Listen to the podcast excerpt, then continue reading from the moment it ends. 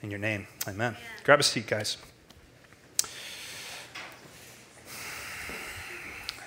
Well, you know, you know the scene. It's the scene in every movie, at least every good epic movie. Everything is going good in the beginning of the movie, and then everything falls apart in the middle, right? And it just gets so bad whether it's your romance movie where you know they finally get together and then something comes out and it, and it, and it threatens the relationship or, or whether it's sort of a big cosmic uh, you know epic movie where there's war and there's you know it, there's, there's always this story this moment in the story arc where everything gets really dark and really hopeless right? But it's, it's always when it's at its most hopeless it's always when it's like the, the, the, the, lowest chance of success, that's when the light pops over the top of the mountain and the hero comes onto the scene, right? How many movies, how many books, how many stories have this at its centerpiece? The hero returns at the last possible minute when it's the most dark. That's when the sun comes up. Thinking of J.R. Tolkien's The Return of the King, right? It, feels like all hope is lost and all of the, the enemies of Mordor have, have converged on Gondor. Yes, I sound like a nerd. And, and it's just all hope is lost, right? But then at the last minute, Aragorn, the true king, unites the armies and they win. They overcome. The light pops over the mountain and they're victorious. Where, where did this idea come from? Why do we love it? Why do we keep writing it? Why do we keep watching it, even though it's been done so many times. Again, why do we keep going back to the theater and watching movies that have the same plot lines over and over again? It's interesting, George Lucas said this about movies or about stories. He said, The story being told in Star Wars is a classic one. Every few hundred years, the story is retold because we have a tendency to do the same things over and over again. He says, I've come to the conclusion that mythology is really a form of archaeological psychology. Mythology gives you a sense of what people believe and what they fear. The reason we keep writing this story over and over again, where there's one, you know, the one who comes and saves, is because we know internally and intrinsically that that is ultimate reality. We know that we need to be saved. We see it getting darker, we see it getting worse in the world. Isn't it getting darker? Isn't it getting worse? Isn't it getting discouraging? We know that we need to be saved. We know that we need to be rescued. The great theologian Ben Affleck once said these words.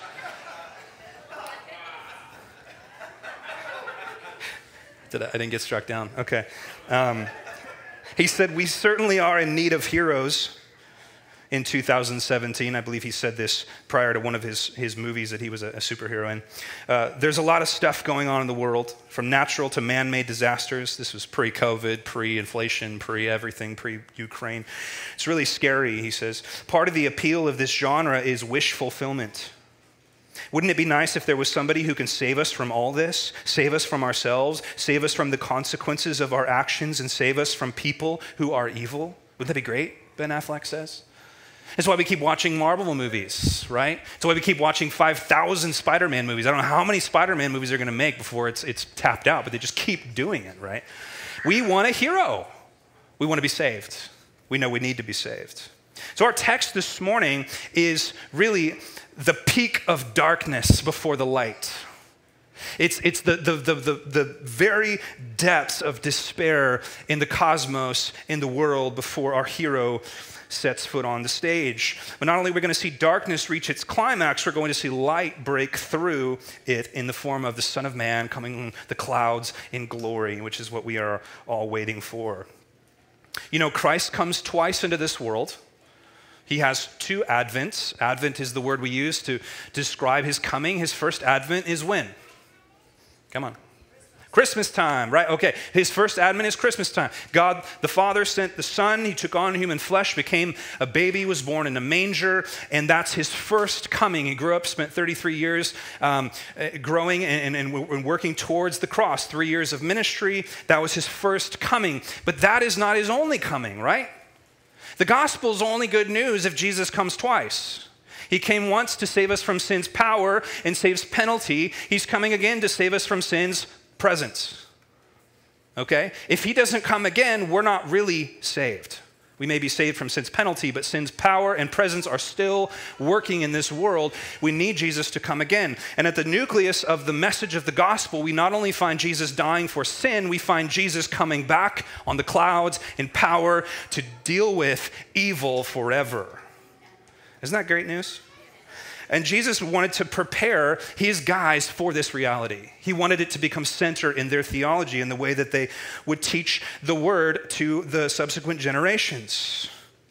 The word that theologians use is called the parousia. It is the return of Christ, the return of the king, the very idea that J.R. Tolkien was using, I believe, when he wrote the book, The Return of the King. Our King is coming back. He returns. I just want to clear the air. If there's loud kids, we love them, and it's okay.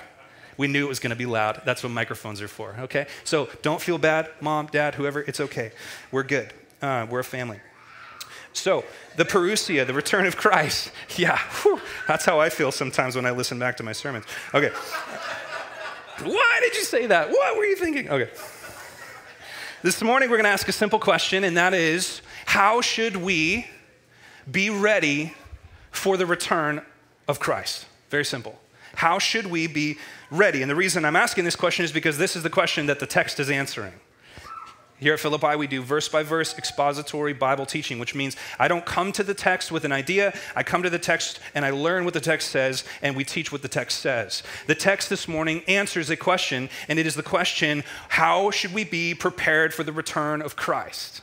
Okay? So that's what we're going to explore. Let me get you back up to speed. If you guys were here last week, this is part two to what is called the Olivet Discourse. It's Jesus' final teaching uh, about the end things to his disciples. We looked at the first half last week. You can go back and look at that on YouTube if you'd like or on our website. And this week, we're going to look at the second half of the Olivet Discourse. So here's what happened. Let me set the stage for the narrative. Jesus and his disciples were leaving the temple probably on Wednesday evening after Jesus had just been lambasted with the Sanhedrin's best attempt to, um, d- to uh, him and to, to, to uh, defeat him. So, after a long day of ministry, they're walking out of the temple, and one of the disciples looks up and he sees the grandeur of Herod the Great's temple, this massive structure. And he goes, Isn't this building impressive, Jesus? Probably thinking in his mind that Jesus had plans and intentions for the temple. After all, the temple is at the center of the Judaism religion, the religion that God created. Um, really, the temple was the centerpiece of their worship, so surely God has plans for this feature. And Jesus strikingly responds by saying, This temple will be destroyed imminently. Every stone disassembled. And of course, we saw last week that happened in 70 AD. Okay, the general Titus of Rome came in and basically burned and sacked Jerusalem, destroyed the temple. It happened. Now, this prophecy made the, the, the, disciples curious about what was going to happen and when it was going to happen and how it was going to happen. So, as they're walking up the Mount of Olives, four of the disciples, Peter, James, John, and Andrew, two sets of brothers, they pull Jesus aside and they say, Hey, can you give us a little bit more? When are these things going to happen? And Matthew's gospel helped us understand that they asked really three questions. One, when will the temple be destroyed?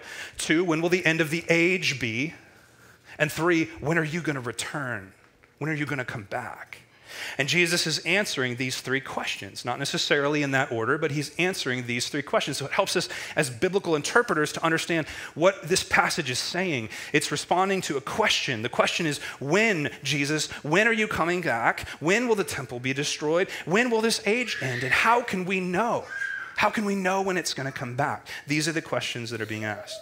So Jesus responds in chapter 13, verse 3, by first of all preparing them to guard against distraction. He says, Look, there's going to be wars and rumors of wars. There's going to be pestilence. There's going to be all of this stuff that's going to happen in world history. Don't be distracted. He says, These are simply pre labor pains. Braxton Hicks, for those of you that have had children, okay? Pre labor pains. And then he goes on in verse 9 and 13. This is all review, by the way. Verses 9 and 13, he goes on to guard, help them guard against discouragement. He says, Listen, you're going to be beat up. You're going to be kicked out of synagogues. You're going to be rejected by kings and rulers. You're going to stand trial, but you will be my witnesses. And your persecution will lead to opportunities to witness the gospel. The gospel will go out to the world. And of course, we see so much of that happening in the book of Acts. We see, it still happening today. So he helps them guard against discouragement. And then he says, after these things happen, there's going to be an event that will happen that will signal to that generation of the end tribulation that's to come. And that, that event, we saw uh, a dress rehearsal of it, was the invasion of Jerusalem. But the final event, I believe, will be this great tribulation. And it will be kicked off by this man, this person referred to as the abomination of desolation. Such a rad metal band name. If you're looking for a metal band name, Abomination of Desolation. Okay, look no further than God's word. So this figure will come and he will be an abomination that will bring desolation. It's this figure plucked right out of the book of Daniel if you want to study that more. And Jesus says, when this figure emerges onto the scene, it's going to drive the world into some of the most severe or the most severe tribulation that it's ever seen, that it's ever had, and ever will have. And I believe that we are looking forward to that moment. That moment has not happened yet. Uh, we talked last week about the fact that not all Christians agree on that, and that's okay. That's okay. We are dealing here with much meta stuff, things that aren't always entirely clear. But what Jesus is trying to do is he's trying to get his guys ready to tribulate. Okay? He's trying to get his guys ready to go through trouble. He's trying to get his guys prepared for the fact that now that Jesus has come as Messiah doesn't mean that it's going to be roses. We know that almost all of the disciples within 10 to 20 years were, uh, were murdered. So things were going to be hard for them. Now, in the Olivet Discourse, we turn the corner to where Jesus now talks about the end in his return. He's now answering, he's going to answer the question what will it look like when Jesus comes back? Now, let me give you an outline that's going to walk us through the passage. Jesus is going to give us six big ideas about his second coming. Six big ideas. If you want to write them down, here they are. One, his coming is going to be universal. Two, his coming is going to be effectual. Three, his coming is going to be unmistakable. Four, his coming is going to be unavoidable. Five, eternal and six, unpredictable. These are six points Jesus is going to make. Let's work our way through the text. We're starting in verse 24. First, Jesus is going to tell us that his coming is universal. I just saw Trevor wrote me a little note in, in, uh, in my notes. Thank you, Trevor. Uh, he said I'm cute. So I thought it was my wife at first. I'm like, oh, my wife. Oh, Trevor wrote that. Oh. Thanks, buddy you, you, you, sufficiently distracted me. Okay. Um, okay, verse 24. But in those days, after that tribulation, okay, um, this isn't rocket science. When is this? After the tribulation, okay, the sun, S U N, will be darkened, and the moon will not give its lights and the stars will be falling from heaven, and the powers in the heavens will be shaken, and then they will see the Son of Man coming in clouds with great power and glory. By the way, this Son of Man who we'll discuss coming in clouds, don't picture um, this Mormon white Jesus riding on top of a cloud. Okay, just get rid of that. The clouds, the clouds refer to the glory of God the glory of Jesus is immersed in the glory of God. That is what the cloud refers to. And if you want to know what this Jesus looks like, we'll see him in Revelation 1. And he's not pansy Jesus. This is world dominant Jesus. Okay, this is Jesus that has a sword coming out of his mouth. So Jesus says the Son of Man will come, but right before he comes, we will see this cosmic collapse, this cosmic deconstruction. I just nerded out on this this week. This was so cool that when Jesus comes, the cosmos will go dark.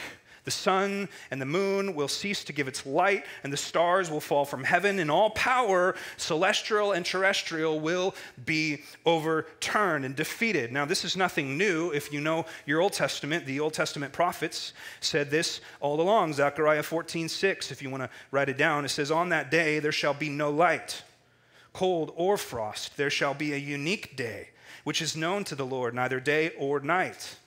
But at evening time there shall be light The prophet Joel in Joel 2:10 says similarly, "The earth quakes before them. The heavens tremble, the sun and the moon are darkened, the stars withdraw their shining." The Lord utters his voice before his army, for his camp is exceedingly great. He will execute his word. Uh, his word is powerful, for the day of the Lord is great, very awesome. And then Joel asks the question who can endure it? This is the coming of Christ. This is the coming and the consummation of all things, the reckoning of all things. This moment when Jesus steps out into the universe, takes the stage, the cosmos will literally deconstruct. Now, this is cool when you think about the book of Genesis and you think about the way the cosmos were created. Do you remember? What did it look like before the sun, S U N, was created? What did it look like before the earth took form and void? It was what? Formless and void and without light. See, what Jesus is going to do here in the future is he is going to disassemble or strip the house back to the studs and deconstruct so that he can regenesis his creation. You know, the only reason the universe, scientists they don't actually understand, the, the only reason the universe is working in perfect harmony is because Jesus is not let go yet. He upholds the universe by the word of his power. So all Jesus has to do, Colossians tells us, he is uh, creation was made by him, through him, for him. God made the universe by speaking. Jesus is the word. All he has to do is let go, and the cosmos collapse. This is the dark moment before the light penetrates. This is the hopeless moment where it seems that creation itself has been deassembled. The great letting go of God. The solar system's perfect alignment ceases. But in reality, what we know to be true as Christians is we know that God is simply renovating the universe. He's stripping it to the studs so that he can rebuild the new heavens and the new earth. And just like uh, Genesis 1 2 says that the Spirit of God was hovering over the deep, in anticipation for the, the Son, S U N. Well, the Holy Spirit in this moment is waiting, anticipating the arrival of the Son, S O N. The recreation of the, the universe, the new heavens and the new earth. God is going to come and create a new, eternal, spiritual, and immaterial dimension that you and I will live in forever if we're in Christ. Isn't that cool? Isn't that great? The story arc of the cosmos you know, the Bible talks about creation as though it has feelings. That's where I think uh, Lewis and, and, Tolkien got the idea of trees that can talk. It's, it's like uh, very often creation is referred to as, as sort of having its own persona. And Romans talks about the fact that creation is longing to be let go from this, this presence of sin and wrath, that, that creation is longing for reconciliation. God subjected creation, which was innocent, to the fall. And creation will at one point be freed from that subjection. It's really good news. The gospel is a physical gospel. It's not just about God paying some immaterial sin debt so that your spiritual bank account can be freed. It's about God fixing and renovating and recreating the entire universe and the heavens. That's why in the prayer that we prayed, it says, Your uh, will be done on earth as it is in heaven. It's God's total, universal, complete, sovereign reign over all dimensions, spiritual and immaterial. That's the same thing spiritual and material. All things, he will have sovereign reign. So, number one, universal. That's what we learn. But there's more here, I believe, than just the galaxies and just the stars and the moon. I think that this is also referring to spiritual leaders. Spiritual leaders, it's referring to fallen angels that have been given dominion over this world for a period of time. All power will collapse. All who stand in the way of Christ will be flattened. It says in the Old Testament that Satan fell like a star. Here we see the falling of stars. This could be referring to spiritual and celestial fallen beings. Okay, now whether it's talking about the galaxies or whether it's talking about fallen angels, it doesn't really matter. This, the truth is the truth, and that's that nothing will stand in the way of Christ when he returns. Every path will be made straight. That's good news. No terrestrial or celestial power can stop the arrival of the Son of Man. Now let's talk about this Son of Man. Who is that? What does that mean? Jesus, that was his favorite title for himself. Have you ever noticed that? And I think one of the reasons was because it was kind of an uninterpreted passage in the book of Daniel. They didn't really know what to do with this person called the Son of Man. We read about him in Daniel 7, if you want to look at that later. Uh, Jesus knew this was this obscure passage, but this passage referred to this human like figure who would step onto the scene, and the Father, the Ancient of Days, would grant him all power and glory. It's this really strange. Let's look at it really quick in Daniel chapter 7. It says, I saw, Daniel said, I saw in the night vision this is Daniel 7:13. I saw in the night a night vision, and behold, with the clouds of heaven, does that sound familiar? Clouds of heaven. There came one like a son of man. He came to the Ancient of Days, that's the Father, God the Father, Yahweh, and was presented before him. And to him, to the Son of Man, was given, listen, dominion and glory and a kingdom that people, all peoples, and nations and languages should serve him. His dominion is everlasting dominion, which shall not pass away, and his kingdom one that shall not be destroyed. So, whoever this Son of Man is, it is who Jesus has chosen to identify himself as. Jesus wants his disciples to know who he is. And you're saying, well, did Jesus ever really say he was the Son of Man? Uh, yes. How about Mark chapter 2 when Jesus healed the paralytic? Remember? He, he, he forgave the man's sin. And the, the Pharisees had a real issue with that. Who do you think you are that you can forgive sin, right? And what does Jesus respond? He says, uh, Which is easier to say to the paralytic, Your sins are forgiven, or to say, Rise, take up your bed, and walk? But that, listen, listen, but that you may know that the Son of Man has authority on earth to forgive sins, he said to the paralytic, I say to you, Rise, pick up your bed, and go home. Jesus identified himself as this figure in Daniel chapter 7 who has all authority, all dominion, all power granted to him by the Father. Make no mistake, Jesus knows he is the Son of Man. Isn't that cool? Isn't the Bible amazing? Isn't it interesting? Consequently, this is the same figure that we read about in Revelation chapter 1, verse 4, and when it says, John to the seven churches that are in Asia, grace to you, peace from him who is and who was and who is to come, uh, and from the seven spirits. That's God the Father, God the Spirit, and here's God the Son before his throne. From Jesus Christ, the faithful witness, firstborn from the dead, ruler of kings on earth to him who loves us and has freed us from all our sins by his blood and made us a kingdom, priests to his God and Father. To him be what? Glory and dominion forever and ever. Behold, he is coming with the clouds. The same figure of Revelation chapter 1 is the same figure that Jesus is anticipating, the Son of Man. It's the same figure we read about in Daniel chapter 7, and the same figure we read about in Colossians 1. And I'm sorry, he is not the brother of Lucifer. He is not a created being. He is God the Son. And all authority and all power has been given to him, and he has ascended to the right hand of the Father, where he is now, now ruling. And we wait for that rule to be fully consummated. That's Christianity. That's the gospel. It's good news. So, this is what Jesus is telling these guys. The point is that Jesus is the point, the priority, and the preeminent punchline of all cosmic history. That's the point. That's the point. All things were created through him and for him, Paul says in Colossians 1. So, first, we see the Son of Man's coming is universal. In other words, it's cosmic, it's all encompassing. Number two, it's effectual. It's effectual. Look at verse 27. And then he will send out the angels and gather his elect from the four winds, from the ends of the earth to the, to the ends of the heavens. What I want you to see here, very simply, is that God, the Son, Jesus, he comes for his. He comes for his. He comes for his own.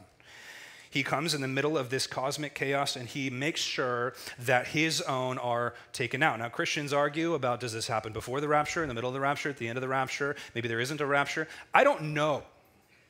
But here's what I know Jesus comes for his bride. He comes for his bride. We will meet him in the clouds. Every Orthodox Christian agrees on that reality. Okay? He comes for his bride, and we are his bride. The other day, my wife uh, accidentally left her backpack and her wallet at the library. Okay, and, and I'll tell you what, first thing, as soon as the library was open the next day, my wife was there picking up her wallet and her backpack. Why? Because it's precious to her. Jesus left something behind when he went to the right hand of the Father. It was you. It was you and I. It was the church. It was his bride. And we're precious to him. And when he comes, first things first, he draws his elect, and we meet him in the clouds. Isn't that good news? Such good news. You are his prized possession. So the Son of Man comes is universal, it's effectual. Number three, it's unmistakable. Jesus gives a parable. He says, From the fig tree, verse 28, from the fig tree, learn its lesson. As soon as its branch becomes tender and put out, puts out its leaves, you know that summer is near. So also, when you see these things taking place, you know that he is near at the very gates. Now, theologians do what theologians do, they argue about what this might mean.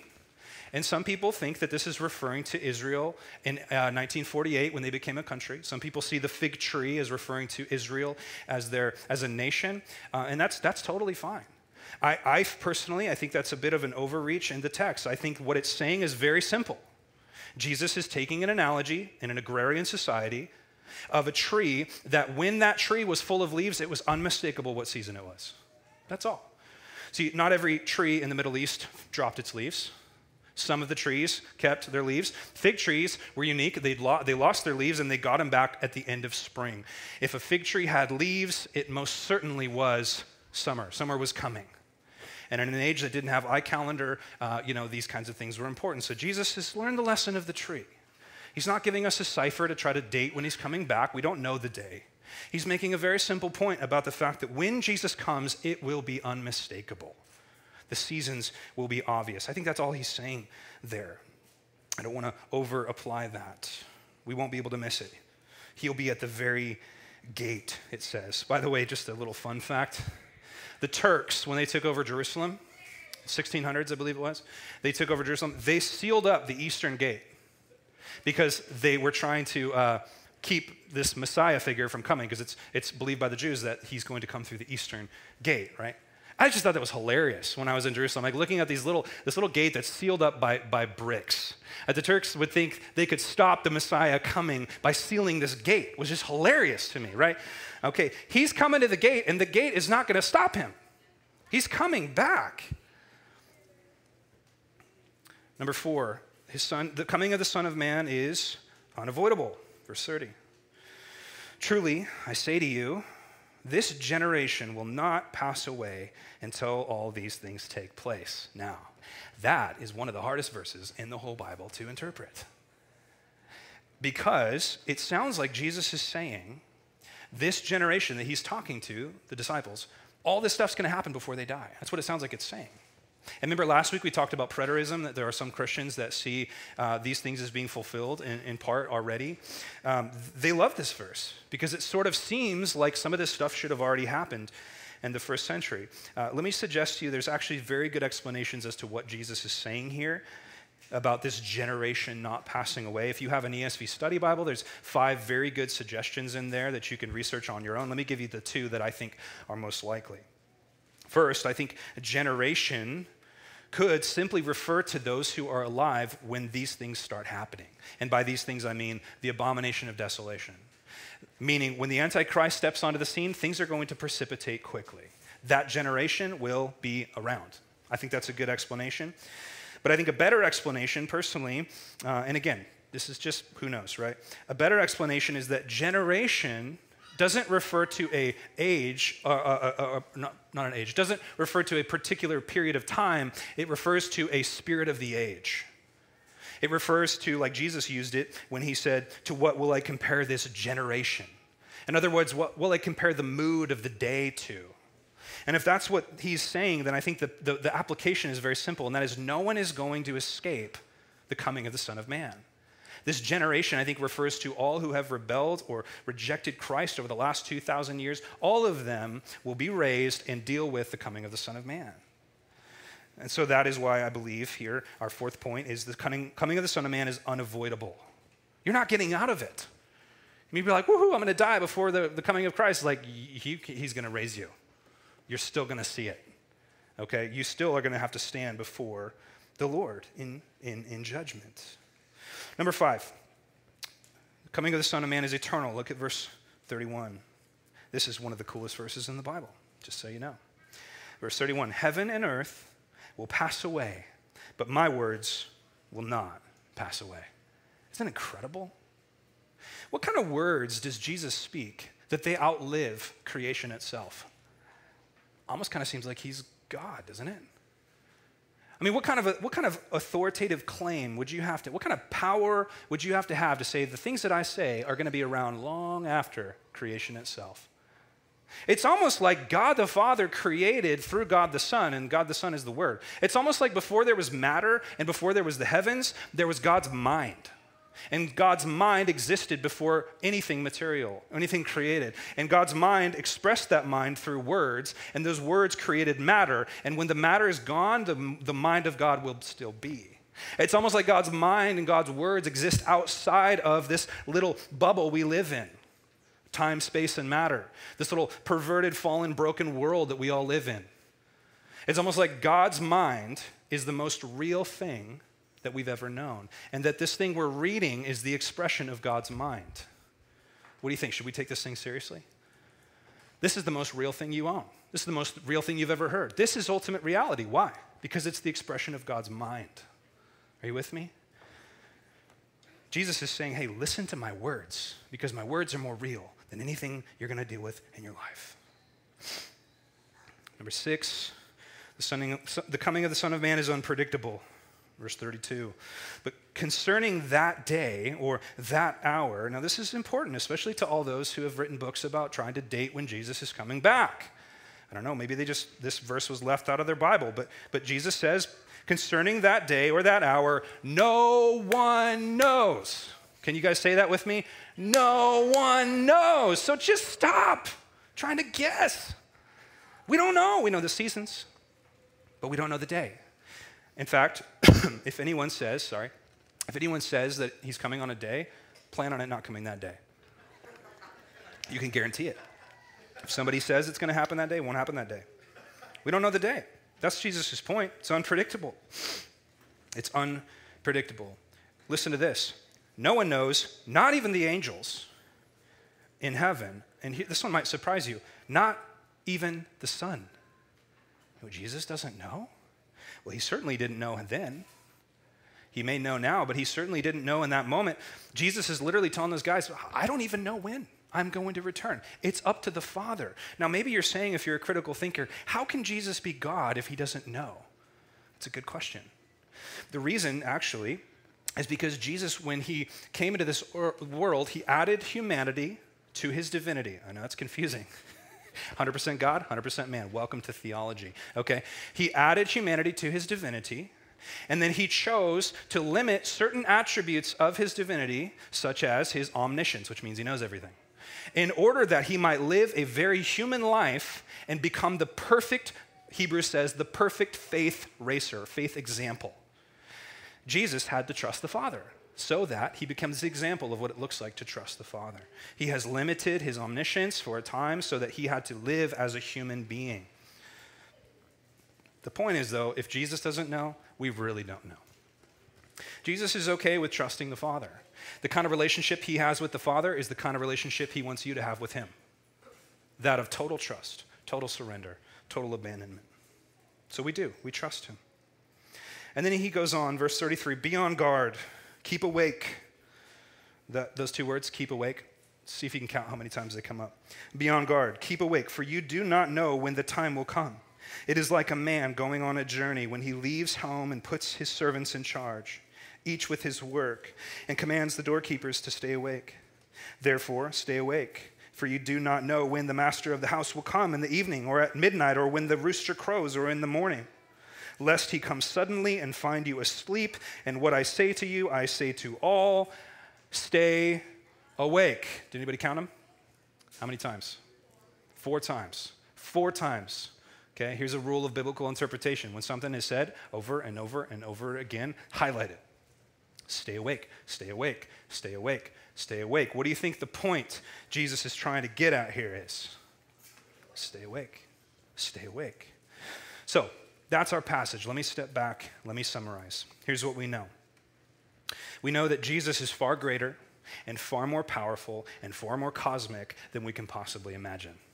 And that's really good news if you're a Christian because you're on his side. Contrary to Western evangelicalism, he's not on your side, you're on his side. You're on his side. He's the king. And his return is going to be far more intense than we could possibly imagine. We know that the end is far more near than we probably could imagine. And fourthly, and most importantly, we know that the call to stay awake is far more important than we can possibly imagine. Otherwise, Jesus wouldn't have said it four times. So what I want to spend the rest of our time, our next 10 minutes together with you, is I want to figure out what does it mean to stay awake? What does Jesus mean by that? Because that's the emphasis of the text. Okay, when I'm preparing a sermon, I usually look for the one point. And then once I figure out the one point, then I say, what are the three points that help us do that? So, how do we stay awake? That's the point. That's the goal. That's what we're trying to figure out. How do we stay awake? Revelation 16:5 says, "Behold, I am coming like a thief. Blessed is the one who stays awake." Does anyone want to be awake? Does anyone want to, is anyone awake right now? right. Does anyone want to be awake when Christ comes back? I certainly do. So let, let me do it this way. Let me give you three ways to fall asleep. Okay? Let me give you three ways to fall asleep. I'll put it this way let me give you three ways to be a drowsy, distracted, and disqualified gatekeeper, if that's what you want. Three ways to be drowsy, distracted, and disqualified gatekeeper. Here they are. Number one, let fear drive you to the gate instead of faith and faithfulness. Let fear. So the parable is very simple, right? Let me break it down. Jesus is saying uh, that the, his return is like a master who, who called his staff into the staff room and he said, Look, I'm going to be gone for a while. I'm not going to tell you how long. And, and he told his staff, uh, I need you guys to be faithful. I need you to keep running the business. I need to keep things going, keep the lights on. And I need the gatekeeper to be awake when I show up. Specific request. Okay, when the CEO pulls you in to the office and he says, Hey, gatekeeper, that's your job. You better be awake when I get back. Okay? So that's the job. And then Jesus says at the end, he says, This applies to all of you. Because otherwise we'd go, Well, that was the disciple, that was the apostle's job. Or we'd go, Oh, that's Sam's job. You know, as long as he's staying awake, I can snooze in the back of the car, right? Isn't it great when your friends drive on trips and you're like, see you in four hours, I'm gonna fall asleep? Like, no, this is a call for every Christian to stay awake.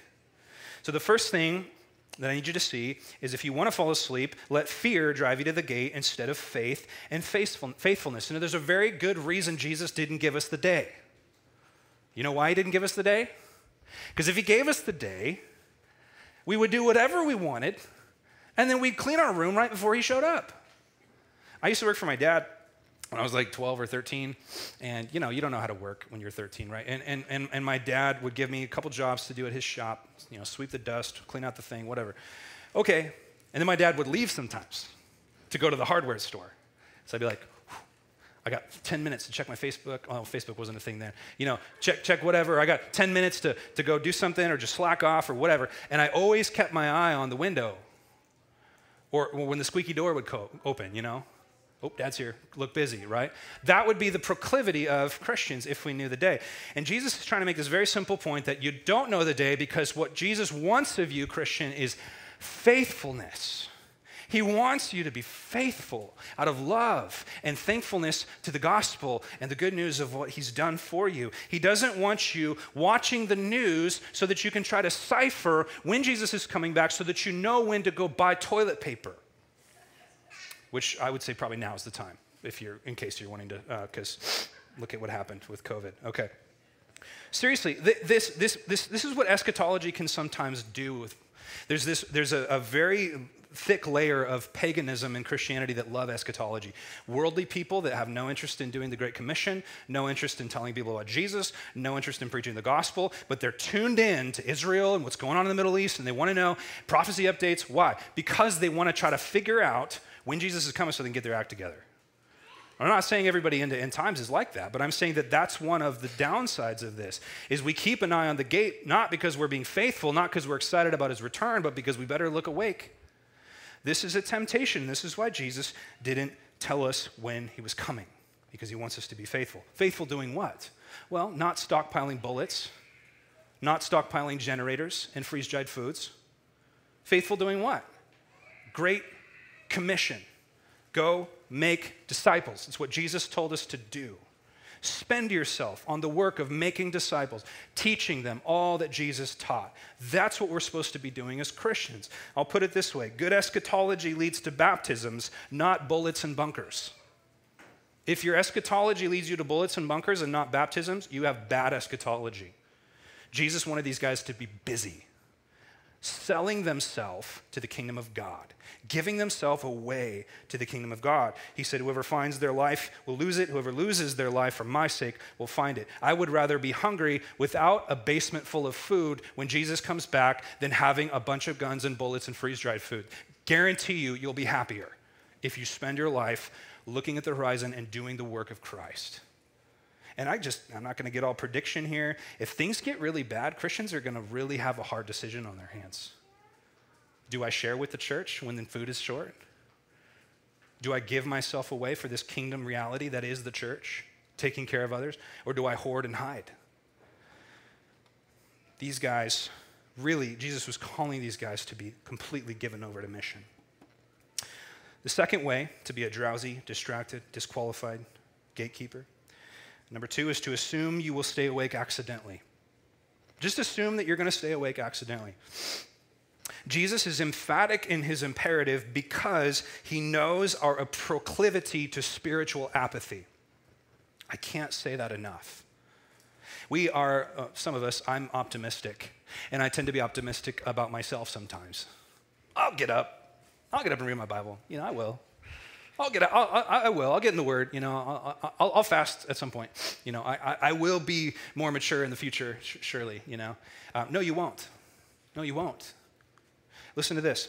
Everything in you, in your uh, your original um, old model sort of uh, firmware, is wired to world living. Everything in you wants to go according to the course of this world. That's what Ephesians calls it. Ephesians 2, Paul says there's this course. It's called the course of this world. And, and you everything in you just wants to go. And when I think of a course, I think of the lazy lagoon at the, at the water slides. You ever go on that thing? You just like jump on and you just float. Okay, that's everything in you wants to do that. The reason Jesus chose the metaphor of staying awake is because staying awake is hard, isn't it? Have you ever decided when you were a kid that you and your friends were going to stay awake all night long? How long did you make it? Usually like 4 a.m., and you're like, okay, this idea of staying awake, it means intentionality. If you're just assuming you're gonna stay awake, you're not. If you're just assuming you're gonna grow spiritually, you're not. If you're just assuming you're gonna grow in the word and in faith and in prayer and dependence and in holiness and in godliness, you're not. You're not gonna grow by accident. You have to work to stay awake. You need to press in. You got to make sure you get up in the Word because the world is knocking right at your door first thing in the morning. The flesh is knocking right at your door first thing in the morning. Staying awake takes intentionality. Do you remember the disciples in the garden? They couldn't stay awake. Jesus is like, hey, can you guys stay awake and pray with me? I guarantee Jesus was thinking about that. You know, I mean, that, that was going to happen the next day, but, but I guarantee you, like, he, when, when he said, you guys can't stay awake, he was literally thinking, I just told you yesterday, four times to stay awake, and you're snoozing in the garden it's not easy to stay awake. And so, just to put a finer point on this, I would encourage you guys to think about are you assuming that spiritual apathy is not really going to be a thing for you? Are you assuming that you're growing by accident? You're not. I see it all the time. I see guys that are really, really passionate about Jesus in their 30s, and in their 60s, they've cheated on their wife, they got a pornography addiction, they let alcohol take over, they walk away from the Lord. How does that happen? It happens because you don't grow by accident. You grow intentionally. And you can grow out of love for Jesus. Okay, you can. Watch over your soul. This is what the New Testament says this over and over. Watch over your soul. Listen to what Paul says. 1 Corinthians, the great apostle Paul, he says, I discipline my body. I keep it under control, lest after preaching to others, I myself should be disqualified. Let me tell you, that's a weighty passage for me as a pastor. You know how many pastors sit in the pulpit and tell people to, to watch their soul and they don't? They don't watch their soul. It could happen to every single one of us.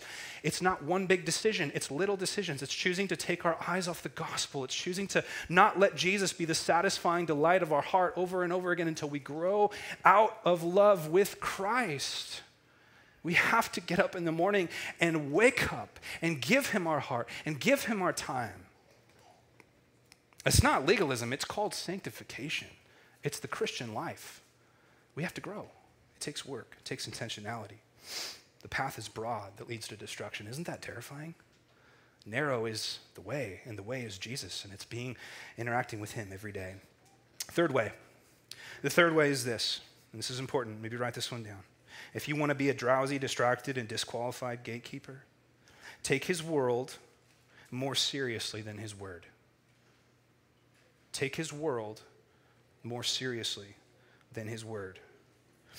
Many of us live our whole life orienting our life and our decisions and our demeanors based off of the world that we live in. You know, if I make this decision, I'll get this outcome. You go to college, you work hard because you know this world has shown you that if you work hard, you'll be blessed in this world, right? There's nothing wrong with that. That's just the that's the metrics of the matrix of this world, right? You, know it, you, that that's that's orienting your decisions off of what you know to be true in this world.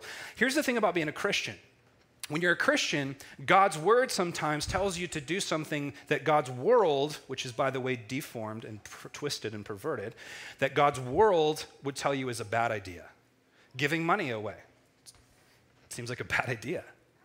Giving yourself away, moving to a country where you could get malaria and get so sick that you'll never be right again. You know, may, maybe, uh, for instance, walking into a place and telling someone about Jesus knowing that they're going to reject you calling somebody out on sin even though you know that they're not actually going to listen to you. Seems like a bad idea by worldly metrics, but being a Christian is realizing that Jesus said his word will outlive this world, which means that his word is more real than this world. Do you understand that this is more real than everything you experience every day? And so, what does that mean as Christians? It means we know God's word. And God's word is going to call us to do things that seem like terrible ideas in this world, but they're not. They're not terrible ideas. Heaven and earth will pass away, but his words will supersede this creation, supersede this world. His word is ultimate reality. You know, I thought about this. You know, the Magi, these pagan Babylonian guys, how did they know to come and greet Jesus when he arrived? because they had let this one passage out of Daniel rule their world. They let the word of God consume their world, and it led them to this point where they were able to be the receivers of Christ the King. Sometimes we're called to do counterintuitive things. How do you think the Christians felt in the first century They were getting eaten by lions? They felt probably like they were maybe making a mistake, except for this one very simple reality that they knew that God's word was more real than God's world. We don't live in God's true world, we live in God's fallen world. And that fallen world will tell you that certain things are a good idea. You know, maybe it's a better idea to do it the world's way. It's not. It's not. It never is. So, my question to you is what do you orbit? What's your center of gravity? What makes you make your decisions? What is your mind soaked and saturated in? What, what helps you think a certain way? Is it, is it Fox News? Is it Tucker Carlson? Is it NBC? Is it some podcast? Is it Joe Rogan? You know, who, who is it? Who, who is the person that informs you? And how much weight does that thing carry compared to God's word? The only way you will endure in this world is if you are more tuned into God's word than God's world. And I would encourage you to take a account of that this week. Christians are Christians because they think like Jesus. And thinking like Jesus doesn't become doesn't happen by accident. It's a work of the Spirit and it comes through reading his word. Let me just end with this. Romans, Paul says in Romans 13, besides this, you know the time, that the hour has come for you to wake from sleep. For salvation is nearer to us than we first believed. The night is far gone, the day is at hand. So then, let us cast off the works of darkness and put on the armor of light. Let us walk promptly as in the daytime, not in orgies and drunkenness and sexual immorality and sensuality, not in quarreling and jealousy Put on the Lord Jesus Christ. Make no provision for the flesh to gratify its desires. I don't want to go apocalyptic. I just want to tell you, regardless of whether we are in uh, birth pains or pre birth pains, stuff's going to get hard. And I would encourage you to be Christians that know the word and that know why you're here. And don't get caught into paranoia and fear and wars and rumors of wars. I want you to remember, Jesus gave us Mark 13 not so we could find a cipher and figure out when he comes back. He gave us Mark 13 so we could be Christians that suffer well, Christians that go through the flames and don't burn up, Christians that can go through tribulation because we know that God has ordained these things, that He's providential, that He's good, that He's coming back, and that we would be Christians that keep our eyes on the horizon for the return of our King. So every time you watch a movie where the hero comes and saves, I want you to remember oh, that's cool, that's cute. The real hero is still coming, He's yet to come. And all that Hollywood can do is just, is just kind of give little ideas. What do you think? Why do you think the Marvel universe is so big right now? How many superhero movies can they make? We know we need a superhero. We need to be saved. We need Jesus to come back on the clouds. Amen? Amen. Amen. Let's stand. Would you guys? Let's stand to our feet.